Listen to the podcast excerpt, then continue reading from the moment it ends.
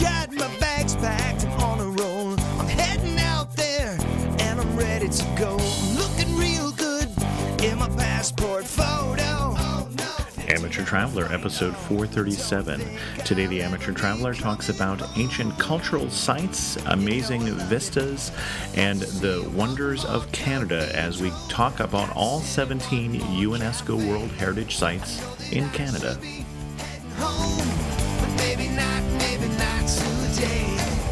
Welcome to the Amateur Traveler. I'm your host, Chris Christensen. This episode of the Amateur Traveler could be sponsored by you. If you're interested in sponsoring the Amateur Traveler and reaching people who are interested in traveling, contact me at host at amateurtraveler.com. I'd like to welcome back to the show Gary Arndt, who has come to talk to us about Canadian UNESCO World Heritage Sites. Gary, welcome back to the show. Thanks for having me for a ninth time. Yeah, I was going to say that if you haven't heard Gary's voice on the show, then obviously you're a new listener. But uh, Gary, we'll talk a little more about what Gary does at the end of the show. But Gary comes to us from everything everywhere.com. And in your quest to see everything, you have been to every UNESCO World Heritage Site in Canada. Yeah, uh, I just got done with a 12,000 mile road trip and I visited my final two UNESCO sites uh, Wood Buffalo National Park and Nahanni National Park. Now, you did not see all the sites on this particular road trip. You saw mostly the sites in the west on this road trip, as I recall. Yeah, this has taken several years. We're recording this in August 2014. I've been to all 17 UNESCO World Heritage Sites, and uh, there could be more if you're listening to this at a later date. Right. That's a good point. Well, let's talk about the sites, and I'm thinking that it makes the most sense to do them geographically, and let's start in the east and head to the west. Okay. Probably the easternmost one, and actually one of the very first World Heritage Sites in the initial class in 1978, is L'Anse aux Meadow, which is located at the very northernmost tip of the island of Newfoundland. And L'Anse aux Meadow is actually the location that the Vikings initially created their very first colony in North America. And we should say, for those people who aren't familiar with this, the UNESCO World Heritage Sites named by the UN as sites worth preserving for all mankind. Almost half, as it works out with Canada, are cultural and half are natural. And this is one of the cultural sites, obviously. Yeah, I always describe it as this is like the Hall of Fame of national parks. Okay, I like that. Okay. Yeah, so these are like the best of the best. And L'Anse aux Meadow, what you see if you visit today is actually a reconstruction of the Viking village. Because by the time they had found it, I think they found it in the early uh, 60s. They found some artifacts and some other things, but this is the the location that had been written about and predated Columbus actually coming to the New World. Although it made less impact overall on the New World since they those that stayed died out. So Well, they left eventually. One of the funny stories uh, that I learned about there is that they tried trading with the local natives, uh, and it went well for a while. And eventually, they traded cheese with them, not realizing that the natives, never having eaten cheese before, were lactose intolerant, and they thought they were trying to be poisoned. and uh, that that's when things started to go sour, so to speak. Oh my. Okay. Did they try poutine? I, I don't know, but I believe that the origins of poutine may go back that far. The first cheese curds. And how much? So there's a recreation there. There doesn't seem like there's a whole lot from the original. I mean, it's a very significant site, but there's not really a lot to see. Is my impression. No, like I said, you can see some some dwellings that have been recreated. You can mm-hmm. see some outlines in the ground of where dwellings used to be. There are a couple artifacts they found, including nails, uh, some pins, and some other metallic objects. And that's really about it. It's more the significance of what the site represents, I think, than what's actually there. And this one is of the ones to get to. This is not one of the easiest ones to get to, but not the hardest to get to, as we'll get to later on, right? Yeah, I mean, I was able to drive there. Uh, it's a long drive, but you just basically, I forget what the name of the highway is, but if you look at Newfoundland, there's like a giant finger that juts north, and you're basically just driving up to the tip of that finger. Excellent. Where to next? We can hop across the very narrow channel separating Newfoundland and Labrador. So that was the first UNESCO site from Canada. The most recent UNESCO site, as of today, is Red Bay, which was a Basque whaling station, which was established about 20 years after Columbus discovered America. And they Really? have found, yeah, they have found artifacts there dating back to, I want to say, 1520. And you can still very clearly see where they had uh, fat rendering facilities set up. There's been several shipwrecks where they found artifacts, uh, a lot of things from that region. And there are rumors, and I had read a book after I had visited, that the Basque fishermen may have actually been here before Columbus, and they kept it a secret because they found the cod fishing to be so good. And they were drying cod. Drying cod has to be done on land. You can't do it on a ship. And they were coming back with dried cod. And then they refused to tell anyone where their cod fishing ground was. So hmm. it's believed that they, they may have even been here before that. Interesting. I did not know there was any Basque exploration of the New World. I, this is news to me. Oh yeah, in fact, there's still uh, a lot of people with uh, Basque lineage that you'll find in Newfoundland. Basques named of uh, villages and, and also surnames. Interesting. Uh, from there, we'll go down the coast from L'Anse aux Meadow to Gros Morne National Park, which is a fantastic park. It, it's primarily notable for, um, I think it's Mount Gros Morne, which is the name of the, the mountain. But what I found most interesting about it was it has one of the only freshwater fjords in the world. I didn't know you could have a freshwater fjord. Well, it's basically a fjord, and then it got landlocked. Okay. So, like sediment or, or something kind of blocked it in, and then it eventually got filled with fresh water. And that's kind of how it happened. And the name of the place where you can visit is called Western Brook Pond, and there are boat trips that go up into the fjord. And you can see it's almost very similar to what you'll see photos of in Norway. It's much more green, but you have these very uh, sheer cliffs on either side of it. I see from the description on the website for UNESCO as high as 685 meters high. So pretty pretty s- steep cliffs there. Interesting. So this being obviously the first of the natural parks that we're talking about then. Yeah, and I think if you're going to do a road trip, the three that we just discussed, Red Bay, L'Anse aux Meadow, and Gros Morne, are all things that you could visit in one trip. The ferry from Newfoundland to Labrador is rather short. It's I think it's like 13 miles uh, between the two. And Red Bay is very close to where the ferry is, and L'Anse aux Meadow is also very close.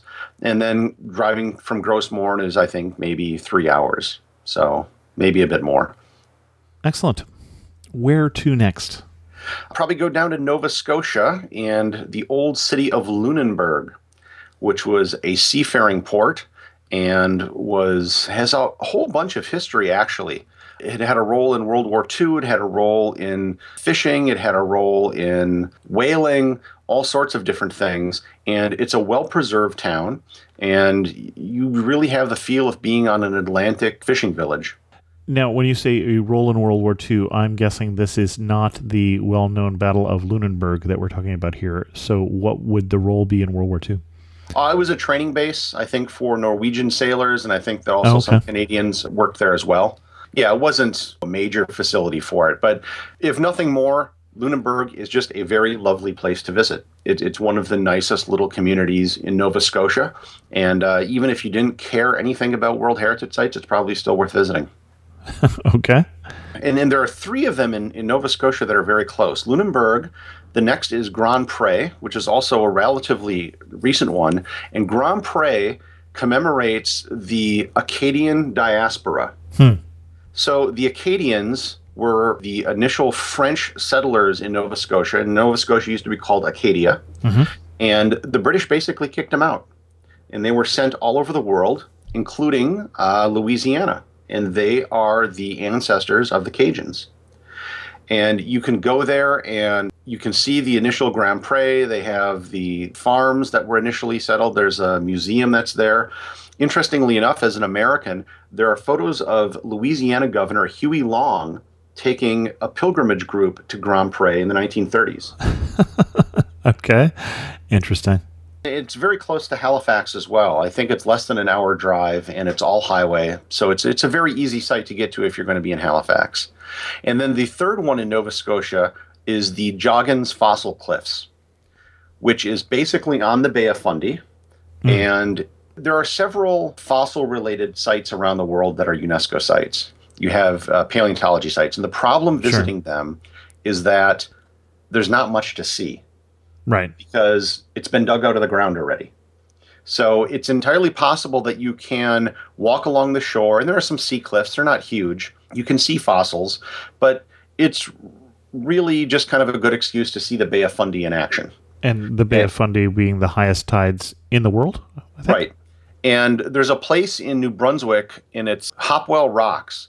And that's what most pictures of the Bay of Fundy focus on because mm-hmm. there the tide is very vertical. Right. You just see, you simply see it going up and down. But in Joggins, the tide is actually going out.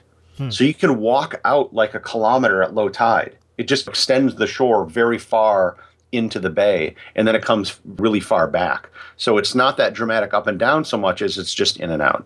And when one does walk out, does one need to be very careful about knowing what the tides schedule is? How quickly do the That's tides probably a good idea. Yeah. I wouldn't personally go out that far, mm-hmm. but yeah, I would definitely keep a, an eye on what the tides are. So now we'll probably go into Quebec, and there's another fossil site called, and I always have a hard time pronouncing this, Miguasha, which is a park in Quebec. And one of the confusing things is the provincial parks in Quebec are called national parks, but they are Oh. not part of Parks Canada. So this is technically a national. It, it's a national park in Quebec, but it's not a national park in Canada. So this is one of those don't tell the people in Quebec they're not really a nation. Right. Okay. And this, like Joggins, is a paleontology site, so it's very hard to see a lot of things. Uh, it's located on the St. Lawrence River and probably not the most sexy of, of World Heritage sites in Canada, but important for the fossils which are found there. Okay. It sounds like that if we had to rank your sites, this is going to be in your bottom third. Right. But if you're doing a road trip from, say, Nova Scotia to Montreal or Toronto, you're probably going to be driving very close to it, maybe like a half hour off the highway. It's just over the border from New Brunswick Okay. uh, into uh, Quebec. So if you wanted to stop, it would be pretty easy to do. and we should say if you do find fossils, you're not going to find big dinosaur fossils. This looks like it's commemorating the age of fish. So you're going to find Yeah. fish fossils. Exactly. Okay. many of the paleontology sites around the world, like I remember going to the Sangiran site in Java, where the Java man was found, which was an early human ancestor. There's just nothing there Mm-hmm. because it's not like you're going to go digging around the, for bones or anything. These bones were found a long time ago, and same thing here. The nice thing is that things like fish or even lower life forms, those sort of fossils tend to be quite abundant Right. Sure. compared to like dinosaurs or things like that. Mm-hmm. Yeah, there are actually just smaller fossil sites just even up in the hills here in Santa Cruz, and we've gone fossil digging, and you can find a shark tooth or something like that because there were a lot of them. So, Yeah, and we'll talk about another fossil site, which is probably even more important and more special um, a bit later on in Western Canada. right. hmm Uh, but the next one is probably something a lot of people are familiar with, which was the old city of Quebec. Right. Quebec City. Sure. Which, if you've been there, Quebec City, fantastic. I think it is probably the most European city in North America, Okay. maybe excluding Spanish colonial cities. I was going to say St. Augustine is the other one that gets mentioned uh, in terms of cities in the U.S., but certainly of cities in Canada, this would be the one.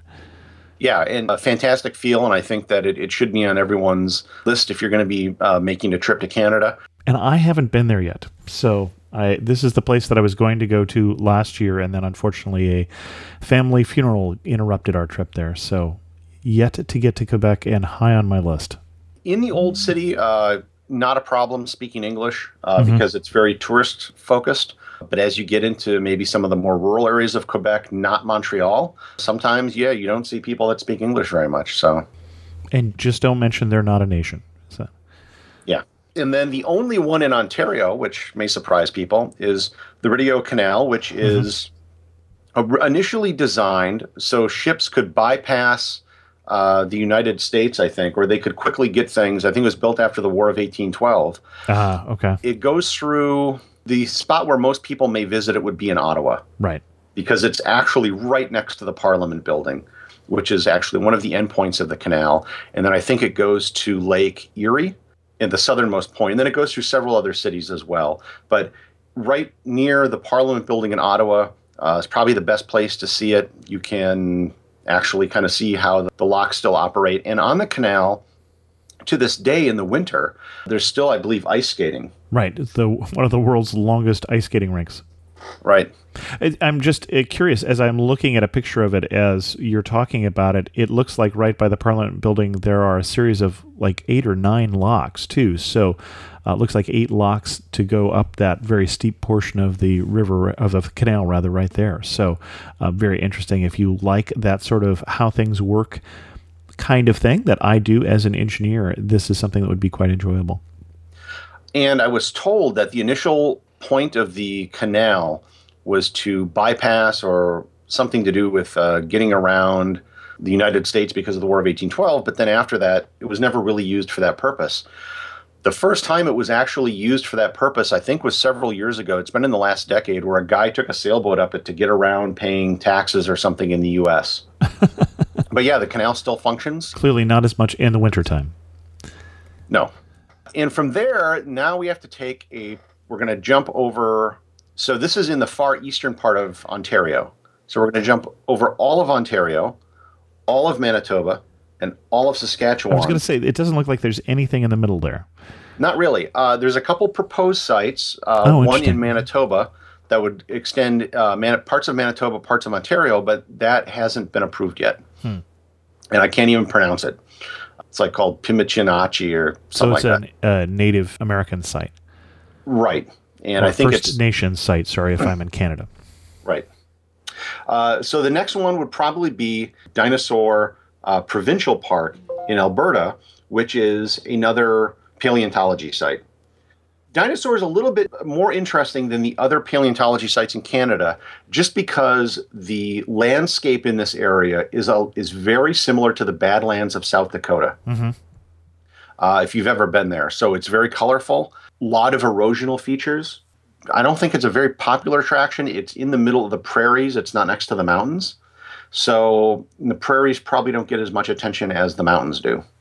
Well, and this is the one we talked about it when we talked about Alberta, saying that if you're seeing this one, also stop in and see the Royal Tyrrell Museum of Paleontology, where a lot of the fossils ended up.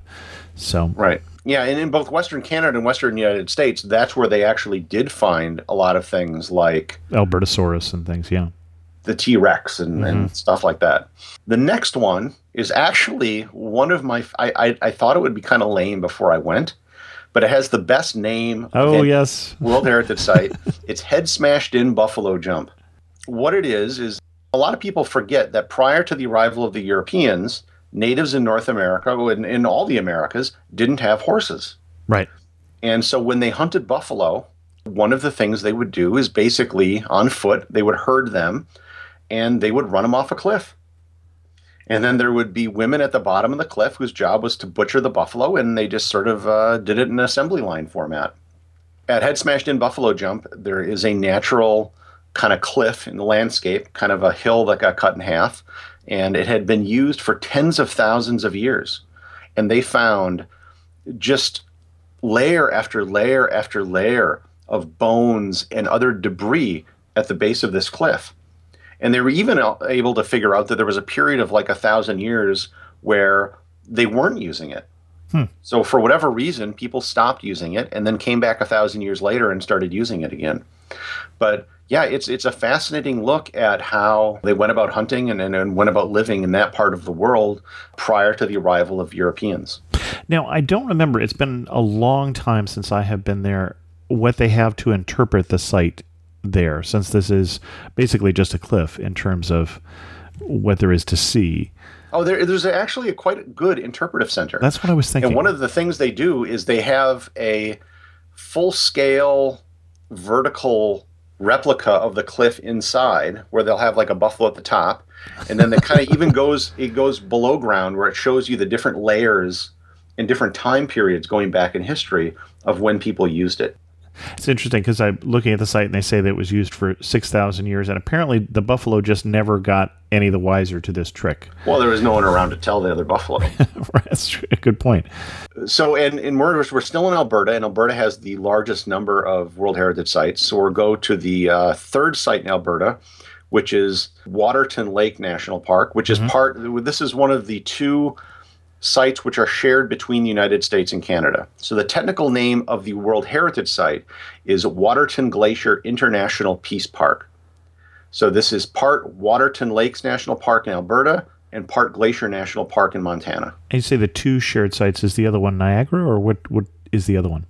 Uh, we will get to that in a bit, but the other one is shared between the Yukon, British Ah, Columbia, okay. and Alaska. All right, But no, Niagara is not a, a World Heritage Site. Right. Although one wonders why, but But basically, yeah, if you visit Glacier or Waterton, you're visiting the World Heritage Site. I've been to both parks. I just visited Waterton for the first time. Waterton is significantly smaller than Glacier National Park, mm-hmm. but it's probably much more accessible and probably in, a little bit nicer. Hmm. It's not as much wilderness. Waterton Lake itself is, is very beautiful, and that's what the park is pretty much around. There are boat trips you can take in the park and actually cross into the United States. One of the easiest border crossings in the United States, basically because when you cross over on the lake, there's absolutely nowhere to go because it's ringed by mountains. So there's a guy there that says, Welcome to the United States. Want now- your passport go stamp? And it's the absolute nicest you're ever going to be treated by uh, immigration officials coming into the U.S. Funny. Going north, then, probably the one most people are going to be familiar with is the Rocky Mountain National Parks of Canada. Mm-hmm. And this comprises several different parks. So it's Banff National Park, Jasper National Park, Kootenay National Park hmm. in British Columbia, Yoho National Park, and then there are two more provincial parks in British Columbia which compromised the entire World Heritage Site. Oh, okay. I didn't realize it was that large. Yeah. And so I was talking about another fossil site. This is where the Burgess Shale is found. Hmm. So in Yohona, in the Burgess Shale, for, for people who don't know what it is, this is where the Cambrian explosion was pretty much found. So this is where the first place, the earliest multicellular life forms were discovered in the Burgess Shale. And it's just this point, all of a sudden, they find uh, this multicellular life. Now, it could very well be that there was multicellular life earlier, and there probably was, but it was all soft, fleshy creatures that didn't really make good fossils. The Burgess Shale is some of the most p- important fossil discoveries in the world. And Jasper and Banff National Parks are the two most popular and busy national parks in all of Canada. And I think Banff gets 3.5 million visitors a year. Jasper gets around 2 point something million visitors a year, almost all of which come in July and August. Right. And two of the prettiest parks in the world, in my opinion. I mean, they're just fabulously beautiful. Oh, absolutely beautiful. Uh, Moraine Lake in Banff is is just absolutely stunning. I took some fantastic photos up in Jasper. Yeah, can't go wrong. I think the Canadian Rockies are actually much more beautiful than the American Rockies, even though they're not as tall. I would agree. But they're a bit more dramatic, and then the scenery's a bit nicer. Unfortunately, the the only time I've managed to take my family to the Canadian Rockies, there were terrible uh, forest fires, so they haven't gotten a chance, to, for instance, to go up in Sulphur Mountain and Banff and see the view because there was no view that day. So, Uh, there were I so I was there this year again, and yeah, there were fires around Jasper. I was actually in Jasper twice, and the first time I was there, I could barely even see the mountains from Jasper City. So from here, we'll head north into Alberta to Wood Buffalo National Park. and you say north, you're heading how? F- are you up in the way far north of Alberta? We are at the northernmost border of Alberta. Wood Buffalo is two thirds in Alberta, one third in the Northwest Territory. Okay. And this is the largest national park in North America and the second largest hmm. national park in the world. And we've now gone from millions of visitors a year to what? 3,000. half of which are locals. So about Wow. 1,500 people. And to give you an idea, to drive to the entrance of Wood Buffalo in Fort Smith, Northwest Territory, which literally lies on the Alberta border, mm-hmm. it's about a day and a half drive from Edmonton. Wow. Okay. And you literally almost have to hook around the park to get to the entrance. And Edmonton already feels pretty darn far north. Well, that's the spooky thing about Canada. You go north and you realize there's a lot more north. Right. That's north right. of here. The, the one country not particularly worried about global warming. But Wood Buffalo is just enormous. I think it's 45,000 square miles. And it is an enormous expanse of boreal forest and lakes and ponds and swamps and meadows. It is the nesting location of the whooping crane, Hmm. which, oddly enough, it's so difficult to get around in this region because of everything is so wet that even the locals, the natives in this area, didn't know that the whooping crane was nesting there. Huh. And the whooping crane is extremely endangered. I think there's only like 400 left in the world. If you get to Wood Buffalo, there's a limited number of roads you can drive, not paved, they're all gravel. And you will also see, as you might guess, wood buffalo, which are a slightly different species from the prairie buffalo. They're a little bit bigger, but fundamentally the same. Okay. The best way to see wood buffalo is by plane, is to actually get up and fly around and see it for yourself. And even then, I was up in the air for four hours. We still maybe only saw half the park. Well, and I would point out the some of the beautiful f- photographs that Gary took of the park from there. But you said it was a very difficult park to access. It is. I mean, it, it's very far north. And in fact, I was working with uh, Tourism Alberta. I was the very first journalist that has ever asked to go there. Huh. They had very little in the way of photo of, of the area. And the people I met who were visiting, it's a very small number, but they were people that wanted to visit national parks. Sure. And they were off to try to visit the national parks of, of Canada and the United States. And they made the pilgrimage there. I think it's a it's a great park, but it's not an easy park. It's not like Yosemite or Right. Yellowstone where you have these amazing rock formations. It's a very subtle part, and it just the the sheer size of it. The only national park in the world that's bigger is uh, the East Greenland National Park, which is basically a third of the island of Greenland, and nobody lives there. And it's ice pack, isn't it? Yeah, I mean, to give you an idea of just how large this park is, it is a very substantial park, and it's for the most part wilderness, and it has never been developed, and there's never been much in the way of logging or any other activities there, simply because it's so difficult to get around. Oh, it's also home of the world's largest beaver dam, How large is the world's largest beaver dam? larger than all others. I want to say it's. I didn't get to see it because it was pretty far south in the park, so we Uh-huh. weren't able to fly that far. But I think it's. I want to say it's like a couple hundred meters. Hmm. Okay. Wow.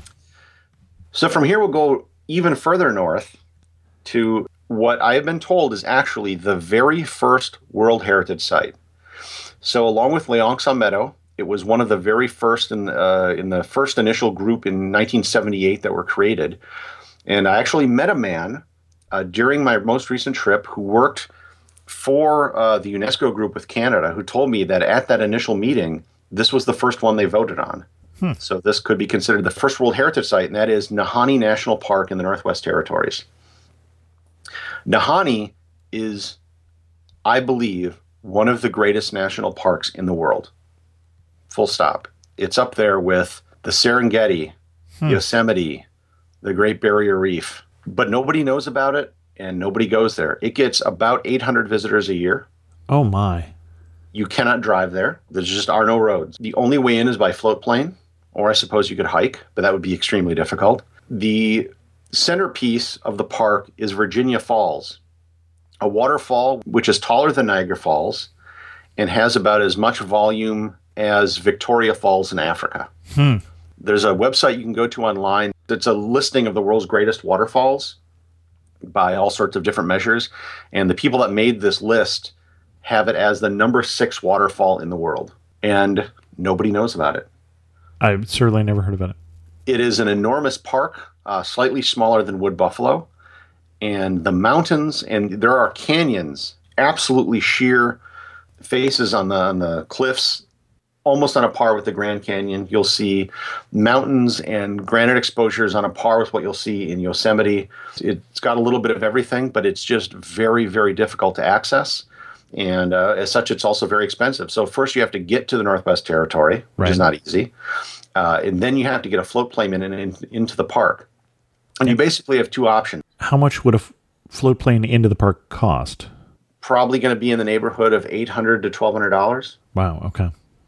So your options are a day trip, or what a lot of people do is they raft down the Nahanni River, uh, and that can usually, depending on where you start, that will usually take you about a week. I want to assume that's not over the falls. So is that above or below the falls? Uh, both. So the only portage you make is at Virginia Falls, Okay. and they have a facility there that Parks Canada runs. It's really the only facility in the park.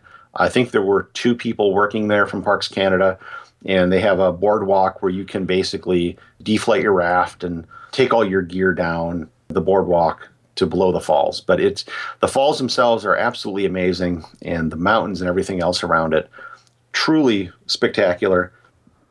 And I've sort of picked this as one of the places I kind of want to champion because Okay. nobody knows about it. And quite frankly, it's it's never going to be a busy park. Right. Even if they were to double their, the number of people visiting, that's 1,600 people a year. It's, it's a fantastic place. Highly recommend people visiting it if they have the chance. And basically, you only have two months a year. You have July and August. That's it. Maybe a little bit into September. And that's the season. Excellent. So now we're going to British Columbia and another fantastic park, which is probably going to get changed soon. It's not a park. Uh, it's called SGang Gwaay, and the spelling is capital S apostrophe capital G with a line beneath it, A N G, capital G W A A Y.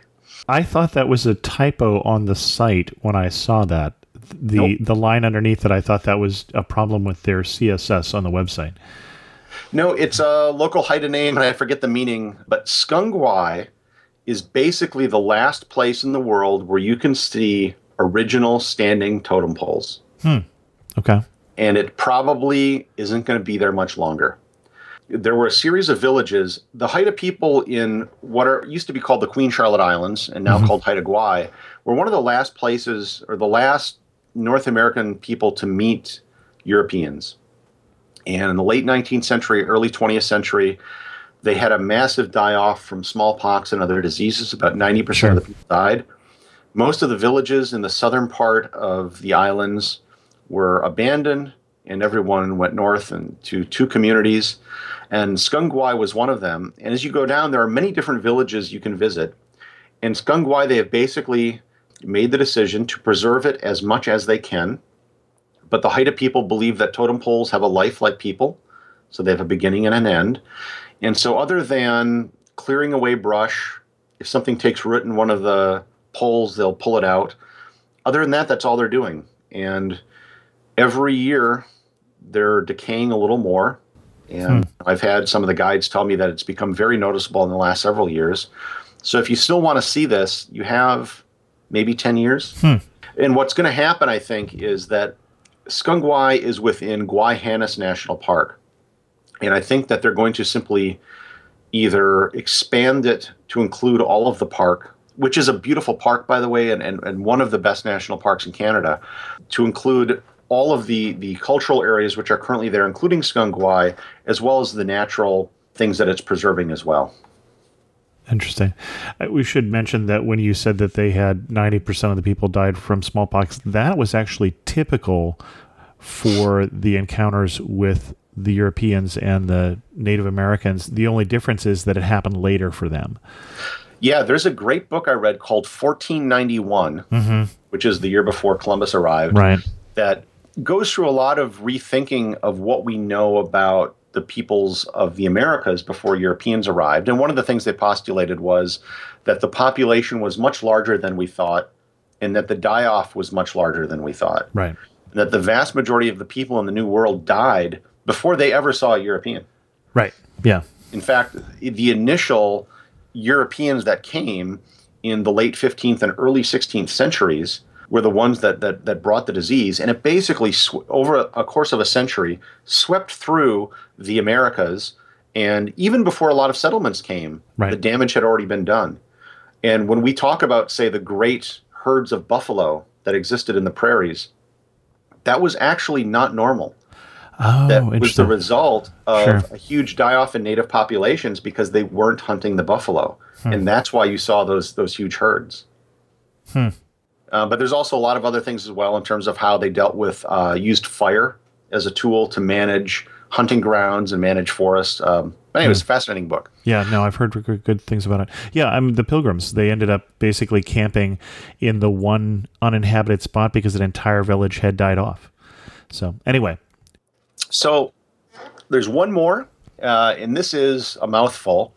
It's Kluane slash Wrangell St. Elias slash Glacier Bay slash Tatshenshini Alsek World Heritage Site. and this is the one that spans the This is in British Columbia, Yukon, and Alaska. okay. And so I was at the Kluane National Park part of it in the Yukon. But basically, what it is, it's an enormous ice field mm-hmm. which covers these two provinces and a big chunk of Alaska. And again, if you're in Glacier Bay, I think you're going to have a very different experience. I haven't been to Glacier Bay yet, but it's on my list. Most people do that by cruise ship Right, sure. and you can see the, the glaciers calving off. Visiting from Kluane was a very different experience. I did it, I've been there twice actually, and I've taken three aerial trips, one by helicopter, two by plane, and being able to view the glaciers from that level is, is absolutely fascinating. And I actually found that doing it in the summer was better than the winter because you see glacial melt and you see these incredibly blue pools in the ice. And I've mm-hmm. never seen a, a color of blue like that anywhere else in nature but here. And it's just the deepest, darkest blue you'll ever see. And it is also the home of Mount Logan, which is the highest point in Canada. Oh, okay. So that is their equivalent of Mount McKinley. It's in Kluane National Park. So those are the 17 UNESCO World Heritage Sites in Canada. And uh, just to briefly talk about some of the other ones that are proposed, the Klondike Gold Rush area around uh, the Yukon in Canada, up around Dawson City, has been proposed.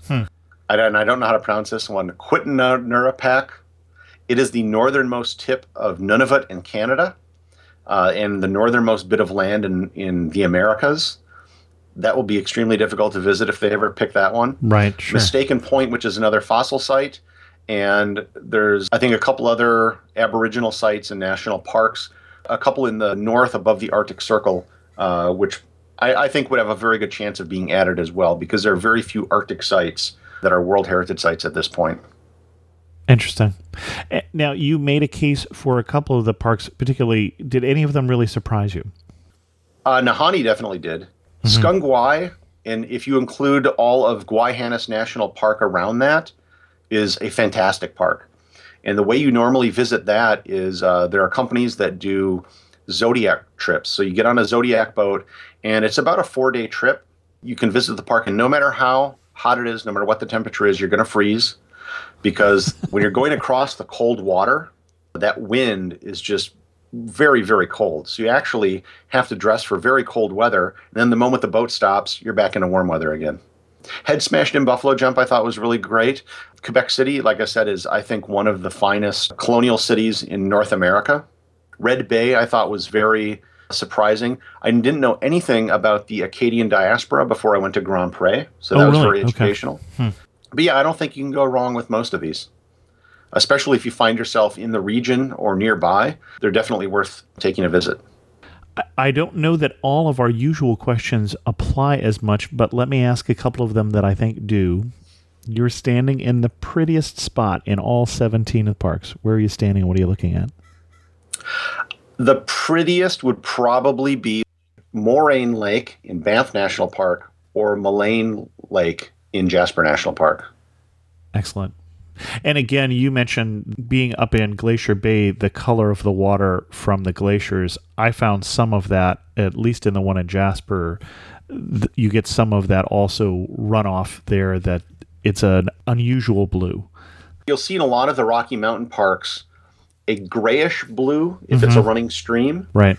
And the color of the blue will often change on the time of day. So if you go in the middle of the day to like Moraine Lake, it'll be a very deeper color of blue. In the very early mornings, not so much. And that primarily comes from uh, what's called rock flour, which is mm, basically stuff that's eroded off the mountains. The type of blue you'll see that's sitting on a glacier, it, that comes from the ice, and that comes from the refraction of light through the ice. And it's mm-hmm. not so much from solids suspended in the water so mm-hmm. much because it's literally just melted ice. But it has more to do with, with how the light is reflecting back from the ice, I think. Okay. Excellent. I don't know that it makes sense to try and get you to summarize 17 UNESCO World Site Heritage Sites in three words. Would you summarize your trip? My ass hurts. Until you've driven up to the Northwest Territories. And the amazing thing is, so that's that is a really long drive. And like I drove all the way up from one end of Alberta to the other and all the way down British Columbia from one end to the other. That's a lot of driving. If you transpose that onto the United States, that's a, a big chunk of it. And the amazing thing is, once you get up to the territories, there's still most of Canada up north of you. And it's just absolutely stunning. And one of the, the, the funny things is when you get to the Northwest Territories, you are three to four hours between communities. There is truly and literally nothing between them. Not even single homes, not nothing. So you have to every time you come to any sort of city, you have to fill up your car with gas. Interesting. The other thing I wanted to say is you were mentioning the Acadia diaspora, and I did want to give a reference that actually, if you want some of the background for that, uh, that recently came up in the Revolutions podcast, which is talking about the series of events that led up to both the Revolutionary War in the U.S. is what they just covered, and now they're covering the Revolutionary War in France and the War of the Spanish Succession, which we know as Queen Anne's War or part of the French and Indian Wars, is what led to that expulsion of the Acadians, and so it's all tied into all the history that's going on in Europe at that time. So that would be a good reference for you, Gary. Thanks so much for coming back on the show. And before we let you go, I'm going to tell you those of you who have haven't heard Gary on the show before, you can also hear Gary talk about St. Helena, both the Windward and the Leeward Islands of the Lesser Antilles, to the microstates of Europe, Andorra, Liechtenstein, Monaco, and San Marino, to the Canary Islands, to the UNESCO World Heritage Sites in general. We did an overview episode, which is what kind of led to this. Also to the Gulf states, Dubai, Bahrain, Oman, Qatar, Kuwait, and to Micronesia, all on other episodes of The Amateur Traveler. Gary, where can people find more about your travels? You can find me at everything-everywhere.com and pretty much every major social media platform. And there you will find, since Gary isn't telling you the award winning photography of Gary, and I think you will particularly enjoy that if you go visit his site. Gary, thanks so much for coming back on The Amateur Traveler. Thanks for having me, and I'm looking forward to my 10th appearance on the show. With that, we're going to end this episode of The Amateur Traveler.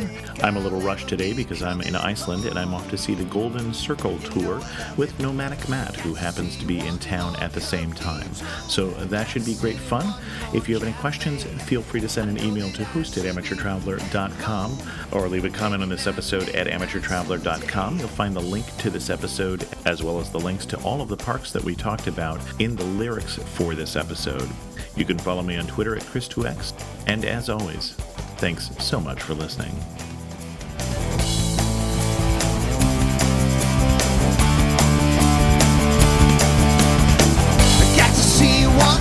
cathedral. I got to sit in one more cafe. I know that I should be.